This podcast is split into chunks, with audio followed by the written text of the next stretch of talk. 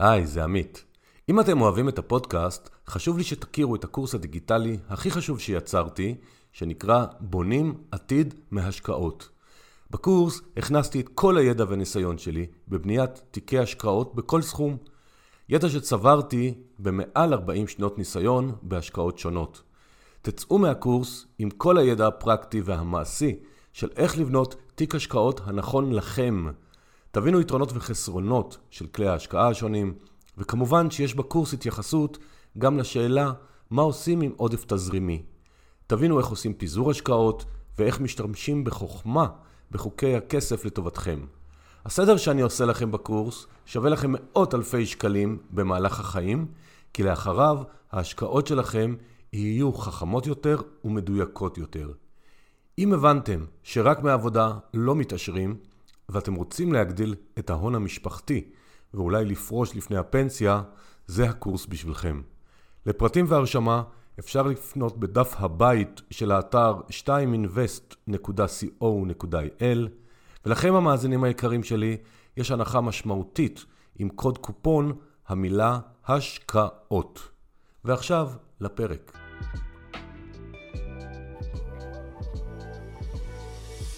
שלום לכולם, כאן עמית. אה, אני שמח להיות איתכם בפרק נוסף, ותודה שבחרתם להאזין לנו היום. אה, אני מזמין אתכם גם להצטרף לקהילת הפייסבוק של כסף והשקעות. אה, בהחלט חלק מהשאלות שאני אשאל היום באו מבקשות חברי הקהילה, אז אתם ממש מוזמנים. והיום אני עם טל איתן, את האמת רדפתי אחריו שנה, קצת יותר, שהתארח. שלום טל. אהלן, אהלן. מעניינים. מעולה, איזה כיף שאתה איתנו.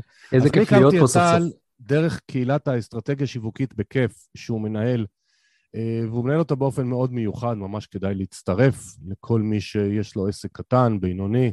טל הוא אסטרטג, הוא מרצה לשיווק, הוא בעל שני תארים שניים, גם בחקר התרבות וגם מדעי המידע. וכיום הוא עושה דוקטורט בנושא אסטרטגיית מנהיגות באינטרנט. הוא גם יזם סדרתי, הוא גם סטודיו לקרמיקה, הוא גם גר ברמת הגולן, ואחד הדברים שאצל טל מאוד מרתקים אותי, הוא גם היותו גם וגם, ונדבר על זה, כי אני גם מגדיר את עצמי כגם וגם, אה, ואני יודע שזה כיף מצד אחד, אבל זה מורכב מצד שני, אז נדבר גם על זה. ודבר אחרון, לפני שמתחילים, אנחנו מקליטים בסוף ינואר 22, זה עדיין תקופות סגרים ווירוסים וכל מיני כאלה, אז הקלטה היא מרחוק, אז אנחנו מקווים שתצליחו ליהנות, למרות שאנחנו לא אחד ליד השני. אז טל, אני רוצה בבקשה להתחיל עם השאלה שאותי תמיד מטרידה, מה זה אסטרטגיה? אני עד היום, למרות שאני עשרות שנים כבר בתעשייה ובייעוץ והכול, המילה הזאת ממש ממש מפחידה. היא גדולה כזאת. אז תסביר לנו מה זה אסטרטגיה, והאם גם כל עסק קטן צריך כזה. טוב, אתה יודע, האמת היא שזה מאוד מעניין, אני נתקל בזה הרבה אנשים שאומרים שעצם המילה מפחידה אותם. אז קודם כל זאת מילה או מושג שנבחר כדי אה, לדבר בעצם על היכולת שלנו לחזות אה, תהליכים עתידיים, או צעדים שאנחנו צריכים לעשות, או בעצם מכלול של דברים שאנחנו רוצים וצריכים אה, להשיג. התוכנית האסטרטגית, שזה בעצם הנגזרת של האסטרטגיה הרחבה, זה מה אנחנו עושים בפועל כדי להשיג מטרות, יעדים, את החזונות שלנו, את החזון האחד או חזונות ברבים, נדבר על אה, אנשים שהם גם וגם. ובעצם אסטרטגיה היא ההורדה לפועל של הדברים האלה, איך אני בעצם משיג את כל הדברים הגבוהים והחשובים שאני מכוון אליהם בחיים שלי. אז זה simple as that, כאילו, זה פשוט uh, מושג שנשמע כזה קצת זר וגדול ורחב, הוא גם מגיע מעולם המלחמה והקרבות, אז הוא טעון אה, גם ככה. אבל בפועל כשאנחנו מורידים אותו לתכלס, אנחנו מגלים שזה משהו מאוד מאוד אה, פרקטי לחיי היומיום שלנו, להכל כולל הכל, אני חושב. אז אני רוצה לחלק את השאלה הבאה לשני חלקים. החלק הראשון, בעצם אתה טוען שאסטרטגיה, גם כל תא משפחתי צריך לעשות ברמה של המשפחה? יותר מזה, אני יכול להגיד לך שאנשים עושים אסטרטגיה ב, ב, כברירת מחדל. אנחנו, הזכרת קודם שיש לי תואר במחקר התרבות, אז אחד הדברים הבסיסיים ביותר של בני אדם ותרבויות באשר הן, בין אם זה פסיכולוגיה, סוציולוגיה, לא משנה איפה אתה בודק, חברות ואנשים פרטיים מתנהגים לפי איזושהי תוכנית. עכשיו, זאת יכולה להיות תוכנית שהם מתכננים בעצמם, או זה יכול להיות דפוס שהחברה, המשפחה, ההיסטוריה הפרטית או החברתית שלנו יצרה עבורנו, ואנחנו בעצם הולכים במסלולים. זה לא אומר שאין לנו אסטרטגיה, יש איזושהי אסטרטגיה שכנראה מישהו אחר יצר עבורנו, או שאנחנו כזה מתגלגלים וכל פעם מקבלים החלטות בכל מיני צמתים, ובעצם שמה באה לידי ביטוי האסטרטגיה, זאת אומרת, לכל אחד יש אסטרטגיה, גם אם ירצה להודות בזה וגם אם לא, אם הוא מודע לזה ובין אם לאו, אבל אני חושב באופן אישי שמוטב לנו ללמוד את המושג הזה, להכיר אותו וגם לאהוב אותו, כי זה באמת כלי פרקטי ומעשי שאפשר להשתמש בו אה, ביומיום, כמו שהזכרת במשפחות למשל. אז מאזינים ששומעים אותנו עכשיו, אה, כל אחד יש לו תא משפחה, משפחתי גם אם הוא רווק, אבל גם יש לו רצונות כלכליים, יש לו אולי עסקים קטנים. איך מורידים את זה לפועל? עוד פעם, אני אומר לך שהמילה אסטרטגיה מצטיירת גם אצלי, ואני חושב שלא רק, כמשהו נורא גדול, ואתה מציג את זה בצורה מאוד פשטנית. וואלה, זה החיים בעצם עצמם. פשוט uh, תהפכו את זה למשהו יותר ברור, שאתם תובילו ולא תהיו מובלים. תן לנו כמה כלים נכון. אולי איך, איך לעשות את זה, איך להתחיל עם זה. אז זהו, אז המזל הוא שהמילה אסטרטגיה זאת לא רק מילה, הרבה משתמשים בה, ויש הרבה מאוד אנשים שמשתמשים במושג הזה ובמילה הזו, וזה אחלה ובסדר ואפילו טוב. אבל צריך לזכור שאסטרטגיה היא בעצם תמיד ברבות, יש אסטרטגיות, יש גישות שונות, יש כלים שונים שמגיעים עם כל אסטרטגיה, תופעות שונות, זה לא פשוט ולא קל, כמו שאולי זה משתמע מהדברים שאמרתי קודם, זה כן פשוט וקל ברגע שאנחנו יודעים אה, באיזה כלים אנחנו צריכים להשתמש. ויש כלים בסיסיים ביותר שהם חלק משולחן העבודה של כל אסטרטג, שהם באמת כבר קלישאתיים, ובטח שמעתם עליהם בכל מיני הזדמנויות כאלה ואחרות, למשל SWOT, שזה איזשהו תרשים שעוזר לנו למפות את החוזקות, חולשות, איומים והזדמנויות. זה משהו שאנחנו בדרך כלל פוגשים במרחב העסקי, כשכותבים תוכנית אסטרטגית, שיווקית או עסקית, אבל אנחנו יכולים לעשות אותו גם לעצמנו. למשל, אם אני רוצה עכשיו לעבוד על עבודת הדוקטורט שלי, אז אני אעשה איזושהי תוכנית SWOT קטנה, מין טבלה חביבה ונחמדה מאוד ופשוטה מאוד לשרטוט, ובה אני אכתוב את החוזקות שלי בהקשר הזה, את החולשות שלי גם בהקשר הזה, שזה מאוד מאוד חשוב להיות מודע, את הדברים שיכולים לקרות לי שיהיו חיוביים, הזדמנויות שיצוצו ואני ארצה לנצל אותן, וגם איומים שעלולים לאיים עליי בדרך להשגת המטרה. אז זה דוגמה לכלי אחד שאני יכול לקחת ולהשתמש בו. עכשיו, שאלת איך אני לוקח את זה ומאיפה בעצם מתחילים? ההתחלה הטובה ביותר לדברים האלה, וכאן מתחילה כל תוכנית אסטרטגית וכל ייעוץ אסטרטגי וכל כל עבודה, וזה לא משנה אם זה עסק של בן אדם אחד, או יזם שחושב לפתוח עסק, או תאגיד גדול אה, שאני מייעץ לו, בסופו של יום זה מתחיל בדבר הפשוט ביותר, מה החזון. וכשאני עובד עם אנשים פרטיים או עסקים קטנים, אני מכוון לשאלות קצת יותר הומניות, אה, למשל, מה היומיום האידיאלי שלך? למשל, אם תגיע אליי לפגישת ייעוץ ותרצה לתכנן ייעוץ אסטרטגי לעסק שלך, אני קודם כל ולפני הכל אשאל אותך לאיזה יום אתה רוצה להתעורר. אה, האם תרצה להישאר בבית או לצאת מהמשרד? האם תרצה לצאת מהמשרד זה אומר לנסוע רחוק או קרוב, להיות במקום נייח או נייד, אולי תרצה לטייל בעולם, אולי תרצה להיות נווד דיגיטלי. כל הדברים האלה בסופו של יום מעצבים את שרשרת ההחלטות שיובילו לצורה שבה העסק שלך ייראה. ובעצם החזון הוא הדבר החשוב ביותר שאנשים צריכים אה, לשים עליו דגש, אני חושב, כשהם יוצאים לתכנן אסטרטגיה. וכשאני כאסטרטג יודע מה החזון ולאן אני מכוון, קל לי יחסית, מתוך הניסיון, הידע, ההכשרה, התארים וכו', לבנות את המדרגות לשם. אבל זה באמת מתחיל בלמצוא את החזון שלך, לדעת מה, מה אתה רוצה להיות, מה אתה רוצה לעשות, גם אגב, אם זה אמורפי וכללי. זה לא חייב להיות מדויק. דווקא הרבה אנשים מולטי פוטנציאליים שיודעים לעשות גם וגם וגם, או זאת הנטייה הטבעית שלהם, לא יודעים לשים אה, דגש על חזון אחד. אבל אחרי עבודת עומק וחפירות ושאלות, אפשר להגיע בדרך כלל לדבר האחד או שניים או שלושה שאנשים רוצים שיהיו המהות של החיים שלהם. ומשם אנחנו בעצם יוצאים לדרך. אם ניקח את זה רגע, אה, נחבר את זה לפודקאסט, כסף והשקעות, יושבים mm-hmm. מאזינים רבים ואומרים, רגע, החזון שלי, אני סתם נותן דוגמה, בעוד 15 שנה להיות בחופש כלכלי, כלומר, mm-hmm. שיהיה לי הכנסות שלא מעבודה בגובה X, לא משנה כרגע X, אז מה שאתה אומר, זה החזון. עכשיו צריך לפרוט את זה לכלים, למשל בסוואט, לראות מאיפה הם מתחילים, מה הם עושים. זאת אומרת, אתה, האם אתה יכול לתת לנו, נגיד, בא אליך אדם, אומר, החזון שלי עוד 15 שנה, להיות בחופש כלכלי. זהו, אז כמובן, אז, אז כמובן שבתוך השיחה אני אגדיר איתו בצורה אולי כמותית ואיכותנית במקביל, אה, מה זה חופש כלכלי. תגיד לי מספרים, מה זה אומר בחודש, איפה אתה רוצה לחיות בעולם, כדי שאני ארגיש את, ה, את הפיל הכללי של הבן אדם הזה והעסק ומה שחשוב לו.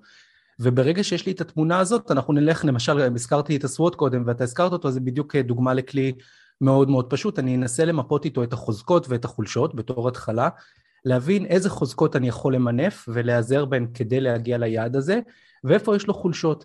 למשל, אם הבן אדם יגיד לי, יש לי אה, הפרעת קשב, אז הרבה פעמים אנשים יתייחסו לזה כחולשה. אני לפעמים, בעיקר כמי שסובל ונהנה מהפרעות קשב גם יחד בעצמי, יכול אה, להסתכל על זה דווקא כיתרון מאוד מאוד משמעותי. אז יכול להיות שאנחנו נמקם את זה, את הפרעת הקשב למשל, גם בחולשות וגם בחוזקות, וננסה להבין ביחד איך אנחנו מפחיתים את העוצמה של החולשה, או אפילו מטפלים בה אם אנחנו יכולים בחלק מהדברים, ואיך אנחנו מעצימים את החוזקות שלנו בתוך העבודה העסקית, השיווקית.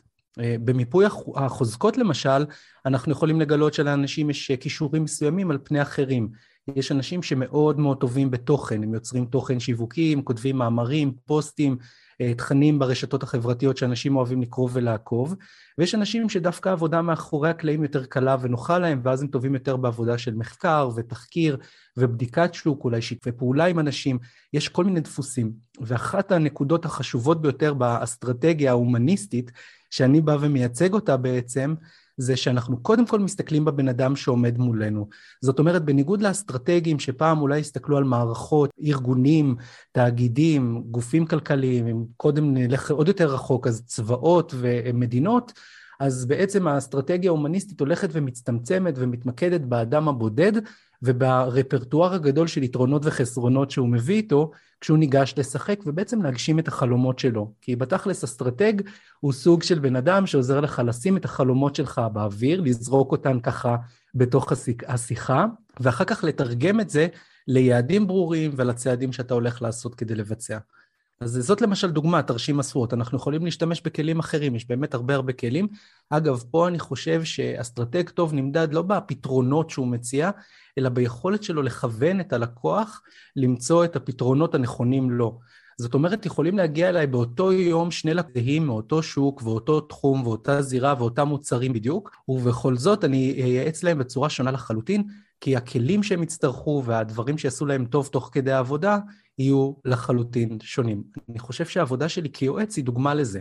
הזכרת קודם שאני גר בצפון, אז זה למשל הייתה איזושהי צומת בחיים שלי שהייתי צריך לבחור בין לגור במרכז איפה שחייתי עד אז, ושם היו המשרדים והעבודה והחיים שלי, והיה לי איזשהו חזון כזה שנורא רציתי בגיל 20 ומשהו לחברה במשרדי עזריאלי ודומיו, ועם הרבה יועצים ומין כוורת כזאת להקים פירמת ייעוץ מאוד גדולה.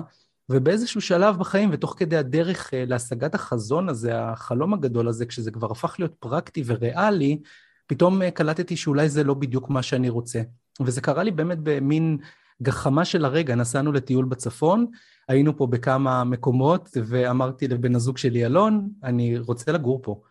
וזה היה קטע מאוד מאוד משעשע, כי באותו טיול בדיוק אנחנו כבר התחלנו לראות בתים, אני גם בן אדם שמאוד מאוד אימפולסיבי, אם אמרתי קודם על הפרעות הקשב, והתחלנו לחפש בתים, ובעצם הבנתי שהעסק שאני רוצה הוא אחר לחלוטין, ממוקד מהבית. עדיין יש לי כוורת שוקקת של יועצים, אבל כל אחד עובד מהבית שלו, מהמשרד שלו, ואני מנהל את הכל בצורה וירטואלית. אין לנו משרד פיזי, בטח שלא בעזריאלי בתל אביב. האמת היא שקשה לי לדמיין את החיים שלי אחרת היום.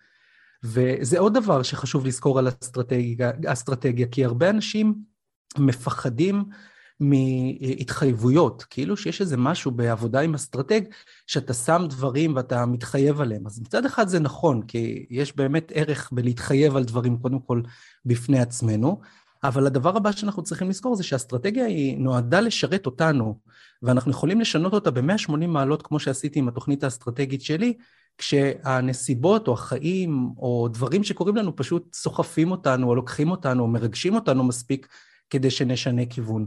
אז אסטרטגיה היא לא ראש בקיר והיא לא משהו כזה אה, סגור ומדויק אה, שאנחנו צריכים לעקוב אחריו בהכרח. וזה עוד מסר הרגעה, אני חושב, בעד האסטרטגיה. לפחות בגישתה ההומניסטית, אה, חשוב לי להזכיר. אז מה התדירות שאתה ממליץ לעשות אסטרטגיה? זאת אומרת, האם זה משהו... אני עושה אסטרטגיה, ועד שלא באה לי גחמה לעבור לצפון, אני נשאר איתה, או אחת לשנה, אחת לחצי שנה, אחת לרבעון. אני שואל גם בתא המשפחתי וגם ברמה העסקית. אה, בוא נתחיל בתא המשפחתי. אני חושב שכל בן אדם בפני עצמו צריך לעשות לעצמו אסטרטגיה, אתה יודע, מה זה לעשות אסטרטגיה? זה לשבת עם פתקית, אני עושה את זה על פתקיות פוסטית כאלה קצרות. ולכתוב לעצמו בנקודות ממש את הנקודות שהוא רוצה להגיע, את היעדים שהוא רוצה להגיע אליהם, את המטרות הגדולות והצרות יותר, את הערכים שמובילים אותו ומנהלים אותו, כל הדברים שכלולים בתוך עבודה אסטרטגית. וההמלצה היא לעשות את זה בדרך כלל כל פעם שיש לך איזשהו צומת בחיים, שאתה מגיע לנקודת מפנה, למשל להחליט כן לעשות תואר או לא לעשות תואר, איזה תואר לעשות, כן להמשיך במחקר או לא, כל מיני שאלות כאלה. וזה גם יכול להיות שאלות של בחירת מקום עבודה, או בחירת מקום מגורים, או סוג מגורים, אם הזכרתי קודם את הנוודות.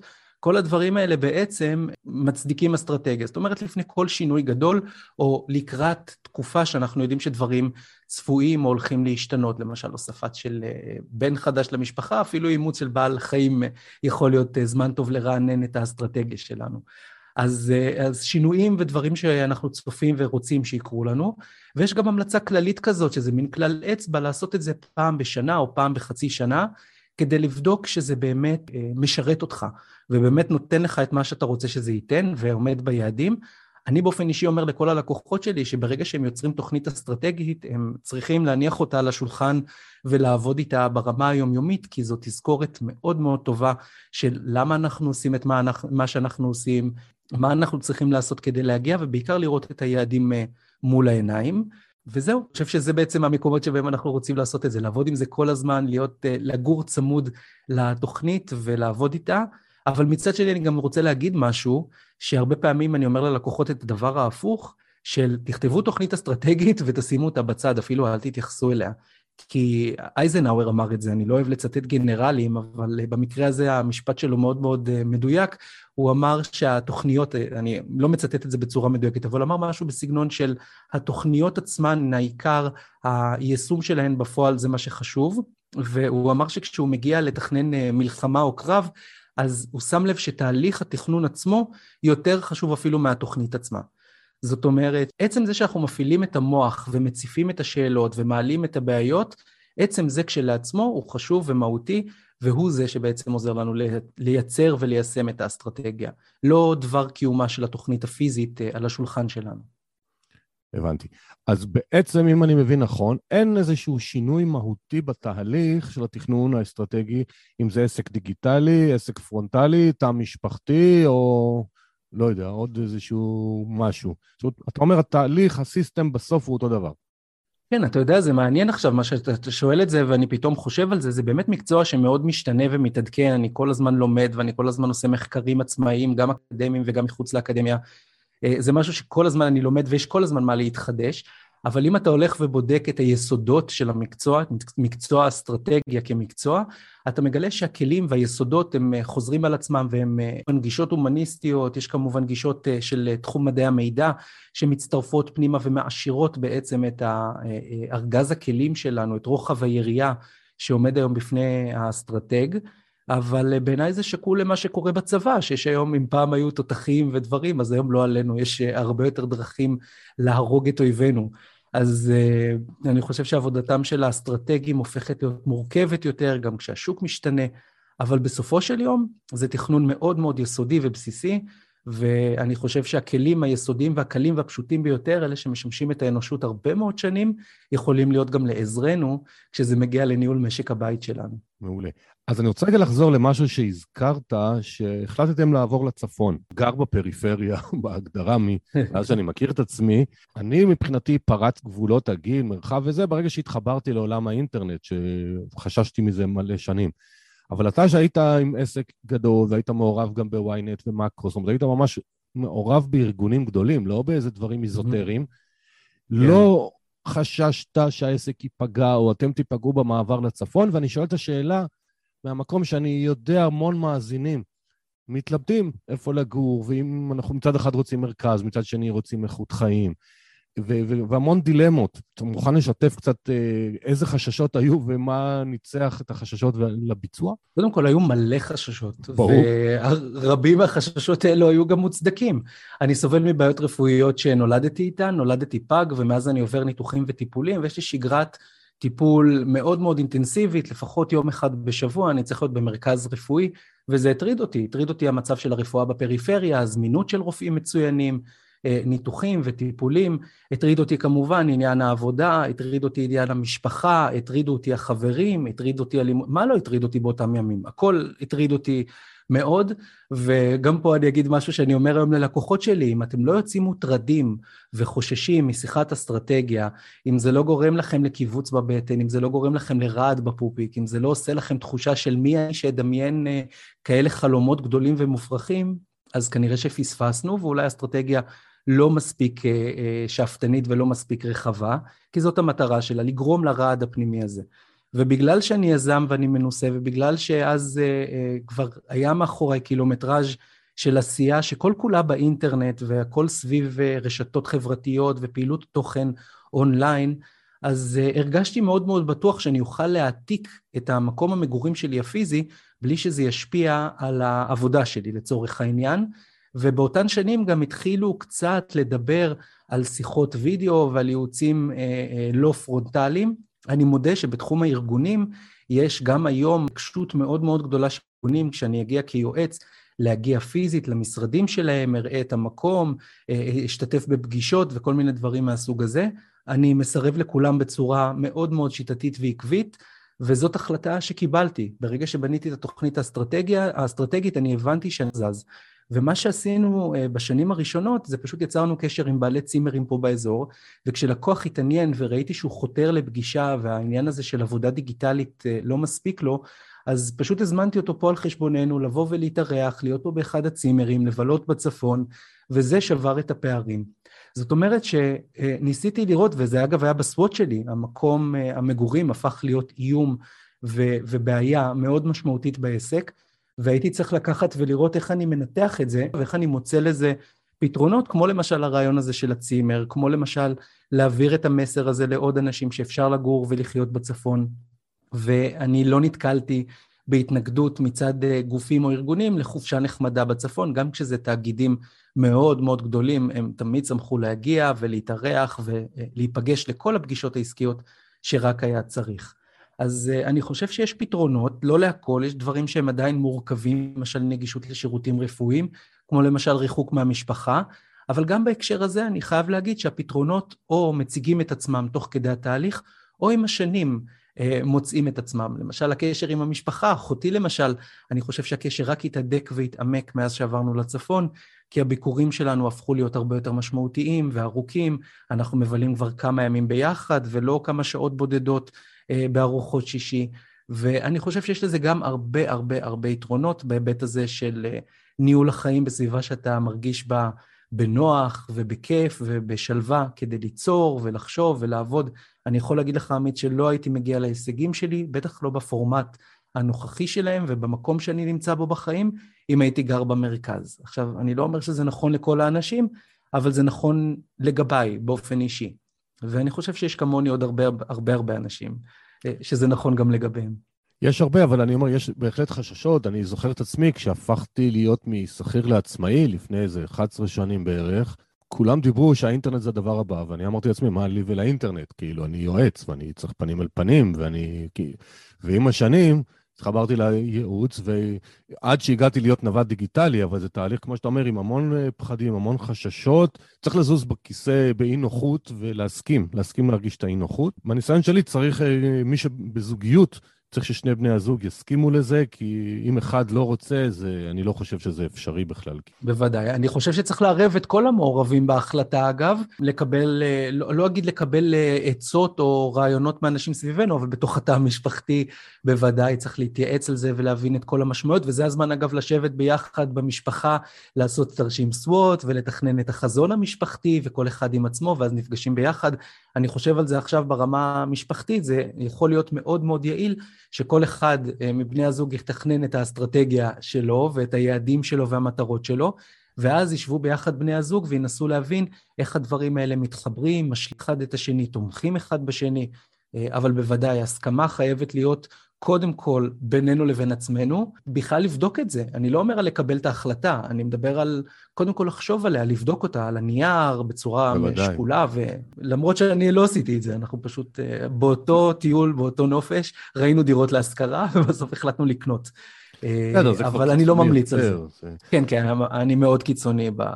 לא, אני רואה בהחלטות אצלי שלי. למשל, כשאני רוצים לקבוע פגישת ייעוץ, ולא משנה אם יוצר איתי קשר הגבר או האישה, אני מבקש קודם כל ששניהם יהיו בפגישה. מעבר לזה, אני מבקש גם מראש לדעת מה המטרות שלהם, כדי שאני אבוא כבר מסונכרן. כותבים לי, מהמם.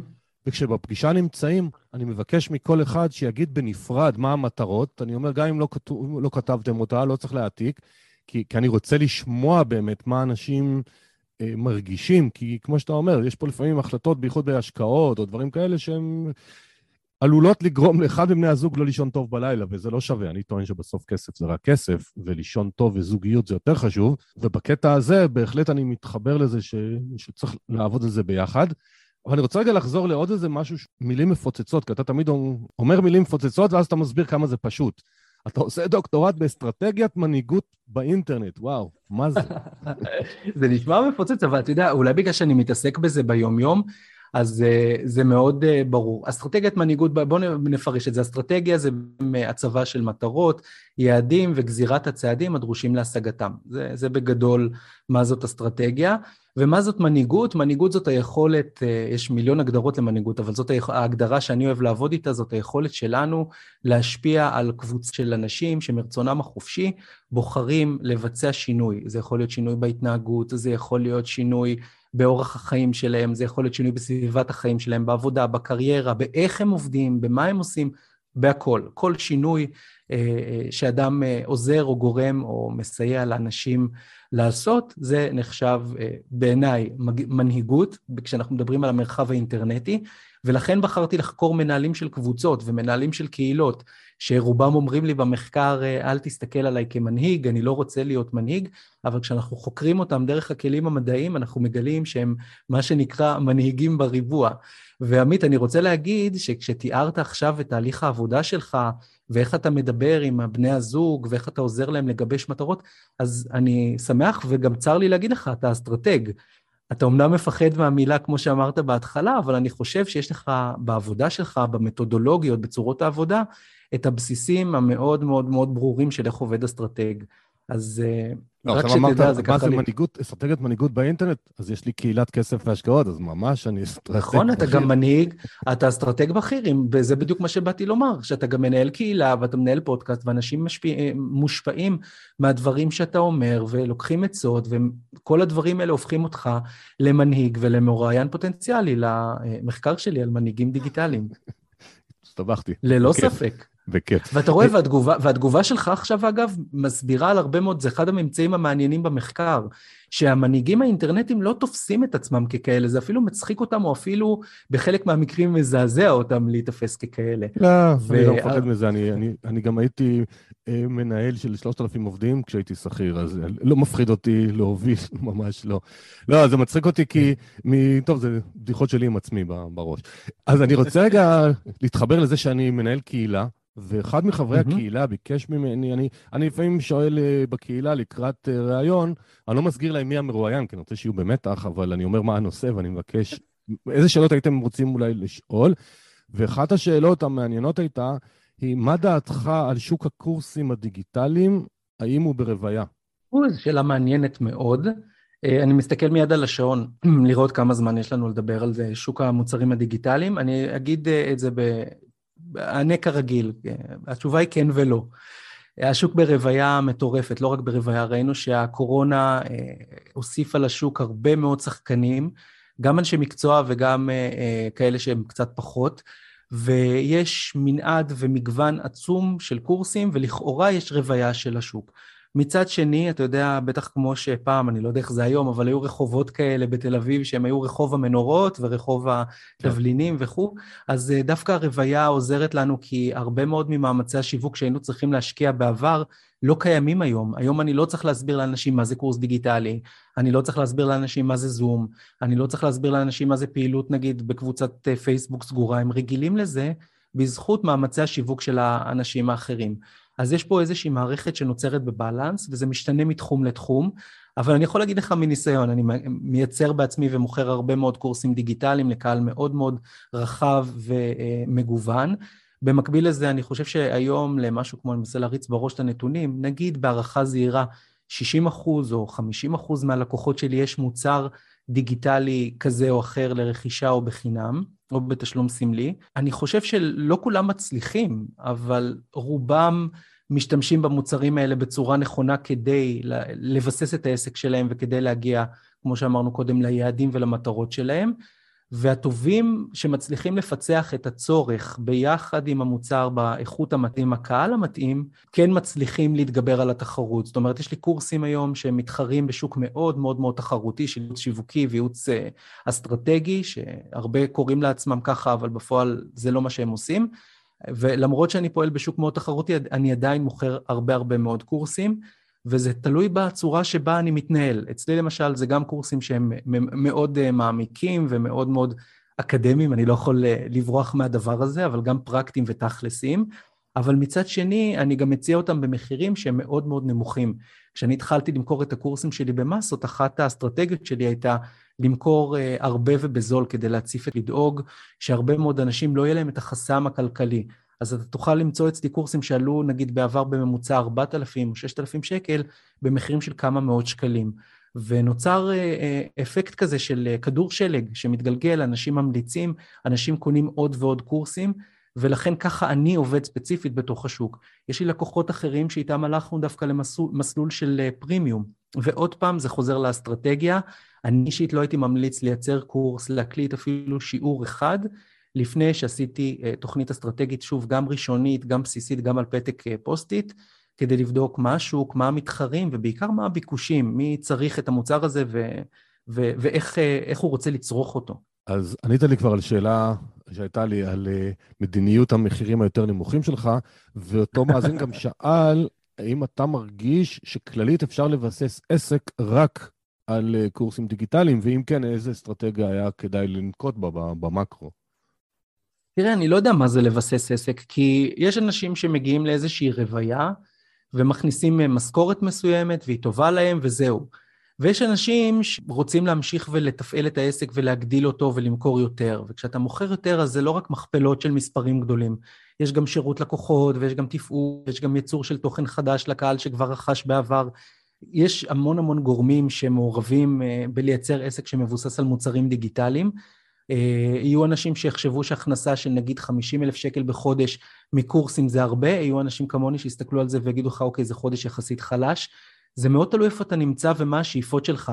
אני יכול להגיד לך שאצלי בעסק הביסוס העיקרי של הקורסים זה אה, ההיכרות של אנשים איתי ועם התכנים, עם ההגעה שלהם לפגישות ייעוץ, עם הגעה שלהם אה, לפגישות ייעוץ אצל היועצים שלי, שאני מכשיר ומטפח מאוד מאוד בקפידה, בהשתתפות בקהילה שלי, עכשיו הקמתי חברת בניית אתרים, אני מקים עכשיו חברת צעצועים, אני מייצר הרבה מאוד עשייה עסקית שונה ומגוונת סביב האנשים האלה שאני אוסף, בין היתר בתכנים הדיגיטליים שאני מוכר או מנגיש בחינם.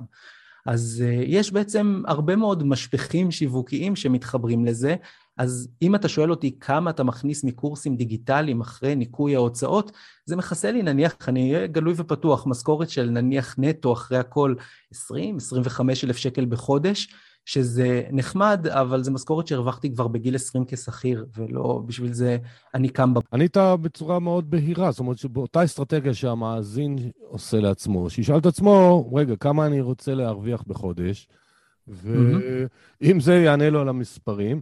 אה, לגבי הרוויה, אני יכול להגיד גם שאני ב-2013, לדעתי, הוצאתי קורסים דיגיטליים ראשונים, אף אחד לא הבין בכלל מה אני רוצה מהחיים.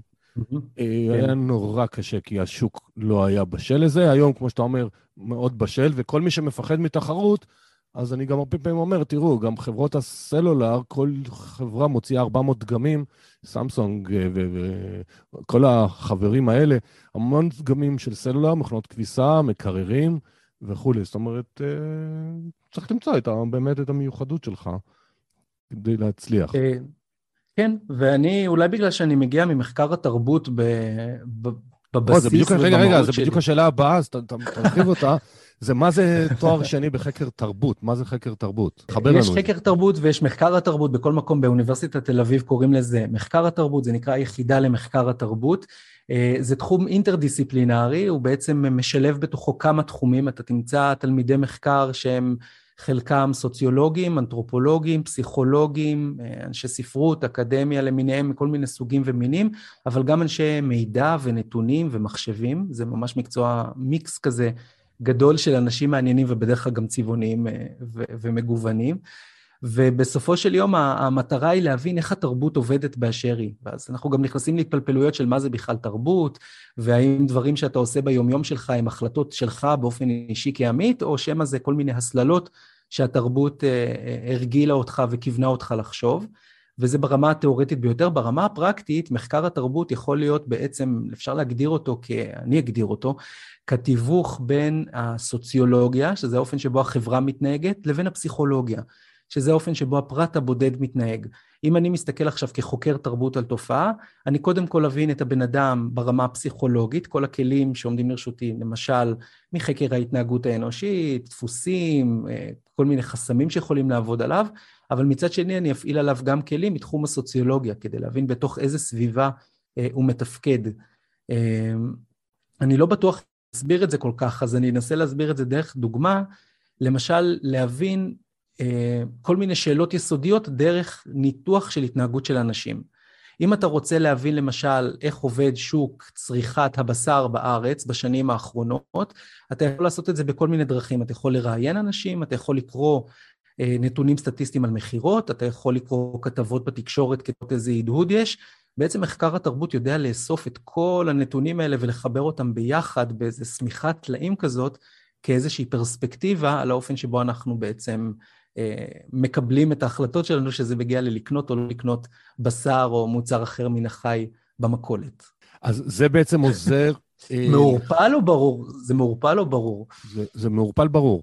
זה בעצם עוזר לך, אם אני מבין נכון, להבין טוב יותר, כשאתה עושה תהליך אסטרטגי ומייעץ, למשנה לארגון, לפרט, לחברה, אה, לנסות להבין יותר טוב איך, איך, אה, איך, איך הם צריכים לפעול כדי שהלקוחות אה, יתחברו אליהם. איך הם צריכים לפעול כדי שהלקוחות יתחברו אליהם, מה יהיה הדבר הנכון מבחינת התרבות הארגונית, מה יעבוד יותר טוב לעובדים שלהם, וצריך להבין מי העובדים ומה הצרכים שלהם, וכמובן בעיקר פיצוח הקהל, להבין איך אנשים מתנהגים במסות, איך קבוצה של אנשים מתנהגת, כשבסופו של יום תסתכל על האינטרנט, זה, אנחנו מדברים על קניות מסה, על בעצם אתר הוא כמו קניון שהמון אנשים נכנסים אליו, אבל המסע שכל לקוח עושה הוא מסע מאוד מאוד בודד, הוא אחד על אחד שלו מול הממשק.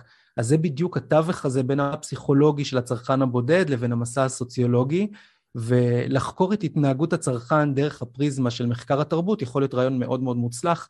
אה, אם אתה רוצה להשתמש ולהבין תופעות רחבות כמו אינטרנט, כמו צריכה באתרי אינטרנט וכדומה. אני רוצה רגע לעבור לזה שאתה גם וגם. כי mm-hmm. רובנו חונכנו בילדות, שבייחוד המבוגרים יותר, אה, אתם צריכים להיות זה וזה וזה וזה, וללמוד ולהתמחות, תהיו הכי טובים. ואתה בעצם עושה גם וגם וגם. אז תשתף אותנו קצת אה, ביתרונות, בדילמות, באתגרים, כדי שאני אתן קצת השראה למאזינים שמצד אחד, איך אמרת, הסלילו אותם לבחור, ומצד שני, בבפנים שלהם הם גם וגם. זהו, שגם אותי הסלילו לבחור, וגם לי, אה, וגם אותי, לי אמרו תמיד אתה... כולנו עברנו את המכבש הזה של אתה צריך להתמקד, וגם אצלי הדביקו את זה להפרעות הקשב, ואתה היפר, ואתה לא יכול... והאמת היא שבהרבה, הם צדקו, הם באמת באמת צדקו, באמת אני לא יכול להתרכז, אם אני עושה דבר אחד זה משעמם אותי מאוד. אני חושב שבגלל זה בחרתי להיות יועץ, והתחלתי את העבודה שלי, הקמתי עסק בגיל 20, והעסק כבר קיים 20 שנה, 21 שנה עוד מעט. ואחד הדברים הכי מעניינים בעבודה של יועץ זה שכל הזמן יש לך משהו חדש, אתגר חדש, לקוח חדש. אם תסתכל על היומן שלי, יש לי פגישה אחרי פגישה אחרי פגישה. בעיות, אתגרים, פיצוחים ואסטרטגיות. זה כל היום נראה ככה, וזה מאוד משנה. אז אני בעצם קופץ בין עשרות עסקים בשבוע עבודה ממוצע. ובו בזמן אני גם רוצה ליצור וליזום בעצמי. לאחרונה התחלתי לצייר, לפני כמה שנים התעסקתי בקרמיקה וזה הפך להיות סטודיו. וכל הדברים האלה בסופו של דבר אה, לוקחים לך אנרגיות. אני יכול להגיד לך שלמשל בסוף שבוע האחרון ישבתי וקראתי באמת עשרות מאמרים, רובם משעממים, על מנהיגות אינטרנטית בשביל איזה שהן שלוש או ארבע שורות בסופו של דבר במחקר שלי. אבל נורא נהניתי מזה, זה חלק מהרפרטואר, ולמחרת קמתי ועבדתי על חברת בניית האתרים וגיבשתי שם אסטרטגיה שיווקית ואת אחד העובדים החדשים שאנחנו קולטים. אה, אחר כך כתבתי פוסטים לכאן עובדים בכיף, שזה עסק אחר שלי, ששם אני מוכר את הקורס ואת הסדנאות.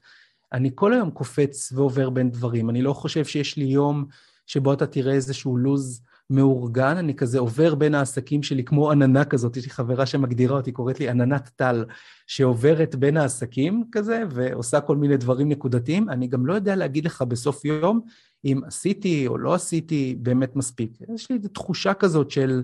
אה, האם אני בכיוון או לא בכיוון מבחינת המטרות או יעדים.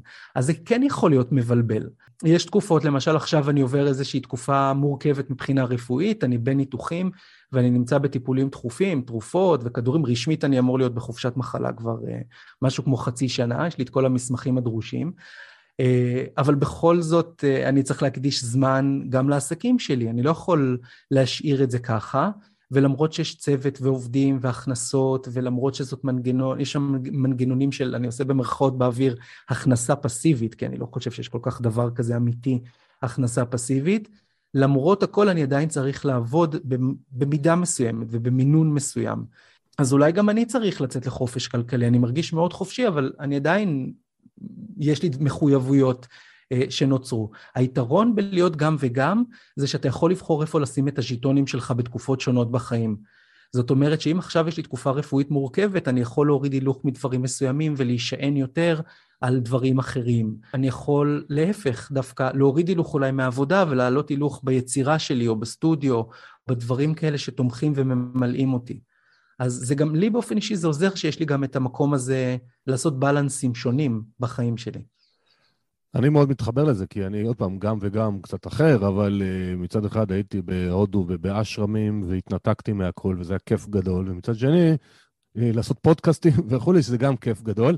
אבל מאזינים, מה שחשוב uh, לי היה בשאלה הזאת, שאותם אלה שמהססים ומרגישים שהם לא הולכים בדרך שבאמת מתאימה להם, אז תאמצו את תחילת הפרק, לעשות קצת אסטרטגיה לעצמכם, מה באמת אתם רוצים, ואז איך מגיעים לשם. לא כל דבר אנחנו מצליחים, לא כל דבר אה, הוא קל, גם יש דברים שהם תהליכים, אבל, אבל בסוף אה, להיות שלם עם עצמך, ותמיד אני אומר, תשאלו את עצמכם האם זה משהו שאתם רוצים, או שהכניסו לכם והחדירו לכם ושכחתם למחוק, כי זה כבר לא, לא רלוונטי. איך אתה רואה, טל, את העתיד שוק העבודה בעולם המתחדש, מכל המחקרים שלך ולקוחות, בין עצמאים לבין... עצמאים, הכוונה עסק קטן, אחד, שניים, mm-hmm. חמישה אנשים, לבין שכירים. איך, איך, לאן אתה רואה שהשוק הולך? מעניין, זו שאלה מאוד מעניינת. אני אגיד לך, קודם כל אני אגיד disclaimer, זה לא ההתמחות שלי ואני לא מבין כל כך בשוק העבודה אה, לשכירים, אבל אה, מאיך שאני רואה מארגונים ומהאופן שבו הייעוץ משתנה ככל שהשנים עוברות, יש בטח עכשיו עם הקורונה הרבה יותר נטייה ונכונות לרעיון של משרד מבוזר, עבודה מהבית או עבודה שהיא לא במשרד ספציפי, עסקים רבים יותר ויותר, גם תאגידים שבעבר לא היו מוכנים לשמוע, היום די זורמים איתי ועם היועצים שלי עם המלצות כאלו. אגב, המלצות שהיו מאז ומתמיד, הרבה לפני, לפני פרוץ הקורונה, אני מתמחה בעבודה מהבית בארגונים לדעתי משנת 2009 התחלתי לייעץ מסודר בנושא הזה, אז אנחנו רואים את העניין הזה של משרד מבוזר. אני גם רואה איזשהו טשטוש בין להיות שכיר לבין להיות פרילנס, יש הרבה חברות שמעסיקות היום יותר אנשים כנגד תלוש משכורת, אה, סליחה, כנגד אה, אה, חשבון, חשבון עסקה או קבלה, כן, ומעדיפות אה, לעבוד ככה בצורה הזו, בעיקר חברות קטנות, אבל גם תאגידים מוכנים לעבוד בצורה הזו בצורה אה, יותר ויותר גדלה, למשל אסטרטגים, אם היית רואה בדרך כלל האסטרטג הארגוני היה מישהו שיושב in-house, היום אנחנו רואים גם בארץ מגמה יותר ויותר גדלה, שזה כבר סוכנות חיצונית שמנהלת ביחד עם הארגון את האסטרטגיה, עם איזשהו עובד שנמצא שם אה, בתוך הצוות כדי לעשות את התיאומים מול אה, יחידת האסטרטגיה החיצונית. אני חושב שהרבה יותר אנשים יהיו פתוחים לרעיון של להיות עצמאים, ולהקים לעצמם עסק, או בדרך אחרת, להסתכל על זה אחרת, בלמקסם את היכולות ואת הכישורים שלהם כדי לעשות כסף. ואם בעבר מישהו שידע לבשל מאוד מאוד טוב, אה, היה נמנע מלהתחיל לקחת כסף על זה, כי זה נשמע בלאגן, או כל מיני טררם, אפילו הסליקה עצמה היא עניין, אז היום יותר אנשים נגיש להם וקל להם להפוך את הכישרונות שלהם, אפילו את התחביבים שלהם, למקור הכנסה.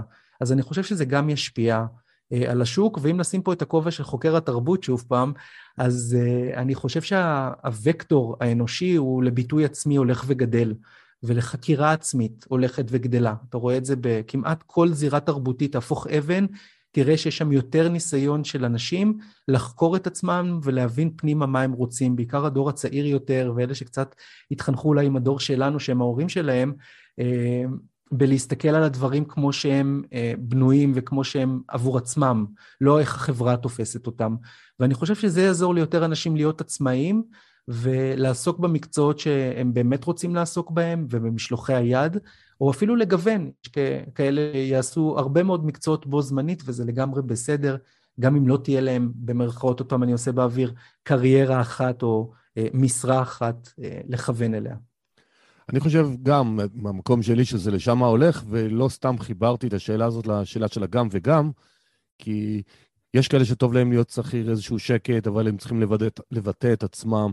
יש המון חששות של uh, מה זה עסק, עוד פעם, זה לפעמים נשמע נורא מפחיד למי שלא עשה את זה. Uh, מה, אני אסתבך עם מס הכנסה וביטוח לאומי, ולוקחים לי את כל הכסף, ואני לא אשאר לי כלום, כל מיני דברים ש...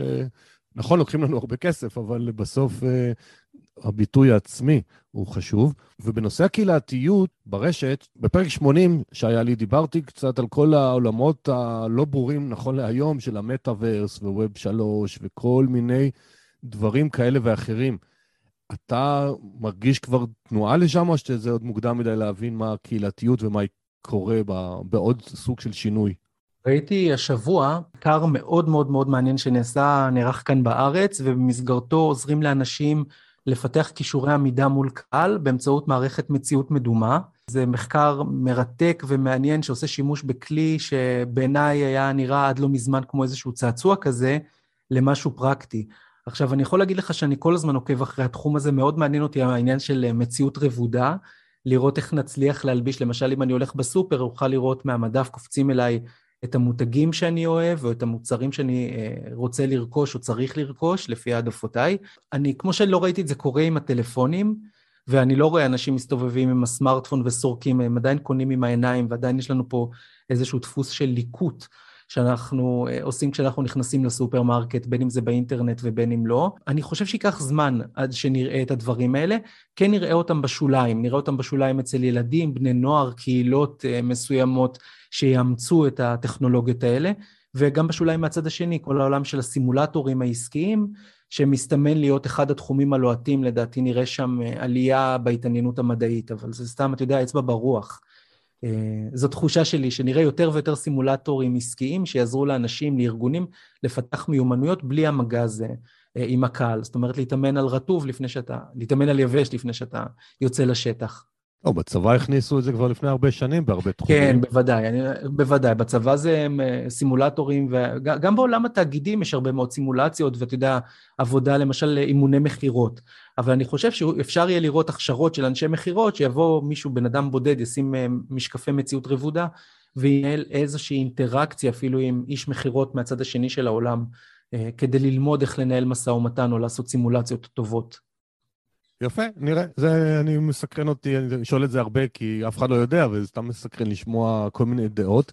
אנחנו די מתקרבים לסוף, והייתי רוצה לשאול, שאלה לפני האחרונה, מאזינים שהקשיבו לנו ושכנענו אותם לעשות אסטרטגיה, ושכנענו אותם שיש גם וגם, ושכנענו אותם להביא את הכישורים שלהם לעשות איתם כסף, אז תכלס, הם צריכים או לפתוח עסק, או לעלות מדרגה בעסק שלהם. יש לך כמה עצות אולי בסיסיות שיכולים לעזור להם? לפתיחת עסק או לעליית מדרגה. זה שני דברים שונים. אני חושב שהדבר, בעצם העצה שמשותפת לשניהם, תהיה באמת לתכנן את הדברים קודם כל בראש. אחד היתרונות של האסטרטגיה, וזה מסר מאוד מרגיע שאני אומר אותו כמעט בפתיחת כל שיחה, אנחנו נפגשים היום כדי לדבר, אנחנו לא מקבלים החלטות, אנחנו לא עונים על כל השאלות, להפך, אנחנו רוצים להציף יותר שאלות ויותר בעיות ויותר עניינים ולהעלות אותם על הכתב. ואחרי שאנחנו זורקים את כל הכדורים ואת כל האופציות באוויר, הם מתחילים ליפול ודברים מתחילים להתיישר לנו בצורה יותר טובה ויותר uh, מדויקת. אז הדבר הראשון שצריך לעשות זה בעצם להתחיל לחשוב על זה, פשוט להרהר לזה, להרהר בזה, לחשוב אם אנחנו אה, בשלים לעניין, אם אנחנו מוכנים לש...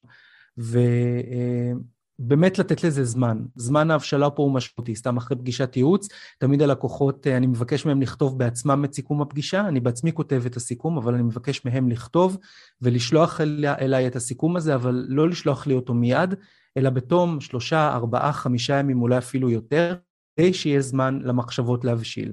ואז על הסיכום שלהם, שאני קורא, אני מוסיף את ההערות שלי ואת הדברים שאני כתבתי במהלך השיחה. פרק הזמן הזה הוא בעיניי מאוד מאוד קריטי. הזמן הזה שהכדורים עדיין באוויר ועוד לא נפלו, או שאלות עדיין מציקות לנו ועדיין פתוחות, הוא זמן מאוד מאוד חשוב.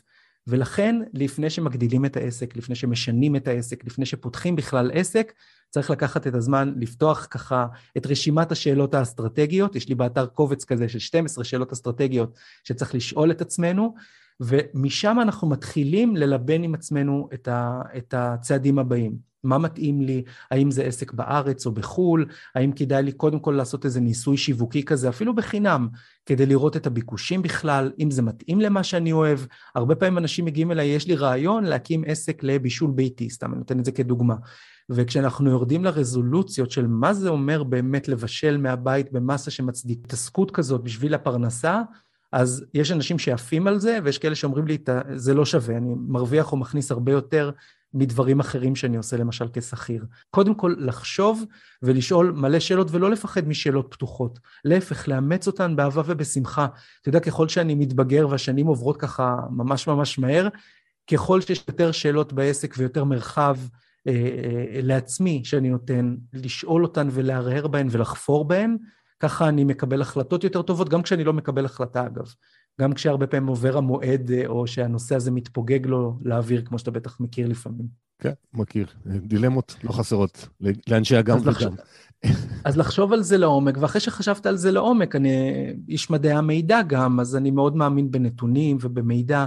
צריך לצאת וללמוד, אפשר לקבל הכוונה ו mentoring, יש כל מיני מסגרות שמספקות ייעוצים, אפשר לפנות אליי ואני תמיד שמח להכווין אנשים, בעיקר בשלבים היזמיים, יש כל מיני גופים שמממנים את זה, יש יועצים מתנדבים, יש יועצים בתשלום סמלי, יש המון דברים שאנחנו יכולים לעשות, אפשר להיעזר בקהילות נהדרות, כמו למשל הקהילה שלי בפייסבוק, אסטרטגיה שיווקית בכיף, כל הדברים האלה יכולים אה, לעזור ולתרום, ובאמת לכל אחד יש את המסע שלו. אה, אני יכול לכוון אותך לאתר שלי ולהגיד, יש שם מדריך הקמת עסק, אבל מניסיון עדיף לחשוב קודם מה אתה רוצה להיות, לאן אתה רוצה להגיע, איזו אסטרטגיה אתה רוצה לעשות, ואז עם השאלות האלה להגיע או לקהילה, או ליועץ, או לגוף שמוסמך לעזור לך בזה, וקצת לחדד את זה ומשם לרוץ באופן עצמאי.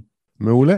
אז אנחנו הגענו לשאלה האחרונה שבה אני מסיים כל פרק. אני מבקש מכל מרואיין לתת לנו שלושה טיפים פרקטיים לסיום. יכול להיות דברים שדיברנו עליהם, לרכז אותם, או דברים שלא הספקתי לשאול ואתה חושב שאתה רוצה להעביר. נשמח לשמוע. וואו, איזה יופי של שאלה. אה, הדבר הראשון שאני רוצה להמליץ עליו, לכל בן אדם, וזה לא קשור להיותי אסטרטג, אבל זה גם קשור להיותי אסטרטג, זה כמו שאמרתי קודם, לא לפחד משאלות. ולא לפחד מהכיווץ הזה בלב, ולא לפחד מההתרגשות. להפך, זה הכלים הביולוגיים שלנו בעיניי, לאותת שיש פה משהו שמרגש, משמח, אולי אפילו מאתגר, או, או מת, מתעמת עם איזשהו קול שיש בתוכנו. בעיניי זה משהו ששווה, לא יודע אם לעשות, אבל לבדוק. לבדוק, לחקור ולראות עד כמה זה מדויק ונכון לנו. הדבר השני זה השתהות, לקחת את הזמן להיות עם הדברים, ודווקא כי אני היפר שקופץ מדבר לדבר, ואוהב לעשות מלא דברים במקביל, וכל היום רק בתיזוזים ובריצות ובעניינים, יש משהו מאוד מאוד נכון בעשייה נינוחה. בעשייה סובלנית, בכזאת שלוקחת את הזמן, שמבררת שאלות. אני למשל לא אוהב אנשים שכותבים, אה, אני חופרת, או את חופרת, או אני מאוד אה, לוקח את זה אישית, שאנשים כותבים לי, סליחה שחפרתי, אפילו כתבתי על זה מאמר של אל תגידו לי סליחה שחפרתי, אני אומר לכם תודה ששיתפתם. אה, תחפרו, תחפרו, תחפרו, תחפרו בתוך עצמכם, תחפרו במקורות ידע, במקומות חיצוניים, באמת, כדי להשיג את כל התשובות שאתם צריכים לנקודה שאתם נמצאים. והדבר השלישי זה שאתם לעולם לא תמצאו את כל התשובות, שזה גם כן צריך לדעת לקבל את זה כחלק מאי-הוודאות. חלק מהעניין באסטרטגיה זה לדעת לחיות עם אי-ודאות מאוד מאוד גדולה לפעמים, ולאמץ אותה ואפילו לאהוב אותה. ולראות בזה, אני חושב, לא אגיד משחק, כי זה אולי קצת עושה עוול לדבר הזה שנקרא אסטרטגיה, החיים שלנו, העסקים שלנו, כן למצוא את השעשוע וכן למצוא את הכיף וכן למצוא את החדווה ואת היצירתיות בתוך העשייה, אחרת מה הטעם? וואלה, נהדר, נהדר. אני בהחלט מסכים עם הלא לפחד מההתרגשות, מהקיבוץ בלב. זה מזכיר לי כשאני יצאתי פעם ראשונה בחיים לטיול עם תרמיל, זה היה בגיל 55, לתשעה שבועות לבד בהודו. כשהחלטתי לעשות את זה, אני שאלתי את עצמי מתי התרגשתי פעם אחרונה כהורה, שהילדים כבר גדולים ועזבו את הבית, ועברתי מסע בחיים. וכשהרגשתי שאין לי כבר בעצם דברים שממש מרגשים אותי, אמרתי, יאללה, הגיע הזמן שאני אתרגש, והחלטתי לעשות את זה, ואז לא ישנתי לילות. פחד, פחדים ובהלה מטורפת עטפו אותי, ושאלתי את עצמי, רגע, מה, אני יכול לבטל, מה אני צריך את השטות הזאת? והתשובה הייתה, רגע, רצית להתרגש עוד פעם, רצית קיבוצים בלב, אז, אז הגיעו. וזה באמת, אה, זה, זה, מסע שכל אחד יכול לעבור אותו. נתת לנו, טל, המון המון כלים, רעיונות. תודה שהסכמת להיות איתנו, לשתף מהידע שלך. מי שרוצה לעקוב אחרי טל, אני בתיאור הפרק, אני אשים כמובן לינק לאתר שלו, ככה שתוכלו להיכנס, יש המון המון מאמרים, מדריכים, קורסים חינמיים, כאלה שבתשלום, יחסית נגיש. תחקרו, תלמדו. אז תודה רבה, טל, תודה על זה שהיית איתנו. תודה, תודה. ותודה לכם, מאזינים, שבחרתם להקשיב לנו היום. אני מקווה שעודדנו אתכם ככה לחקור בעצמכם, להעיז, לפעול קצת אחרת בחיים או בעסק. ואני כמובן אשמח שתספרו על הפודקאסט לכל מי שמחפש שינוי בחיים, צמיחה כלכלית. ניפגש בפרק הבא. אני עמית.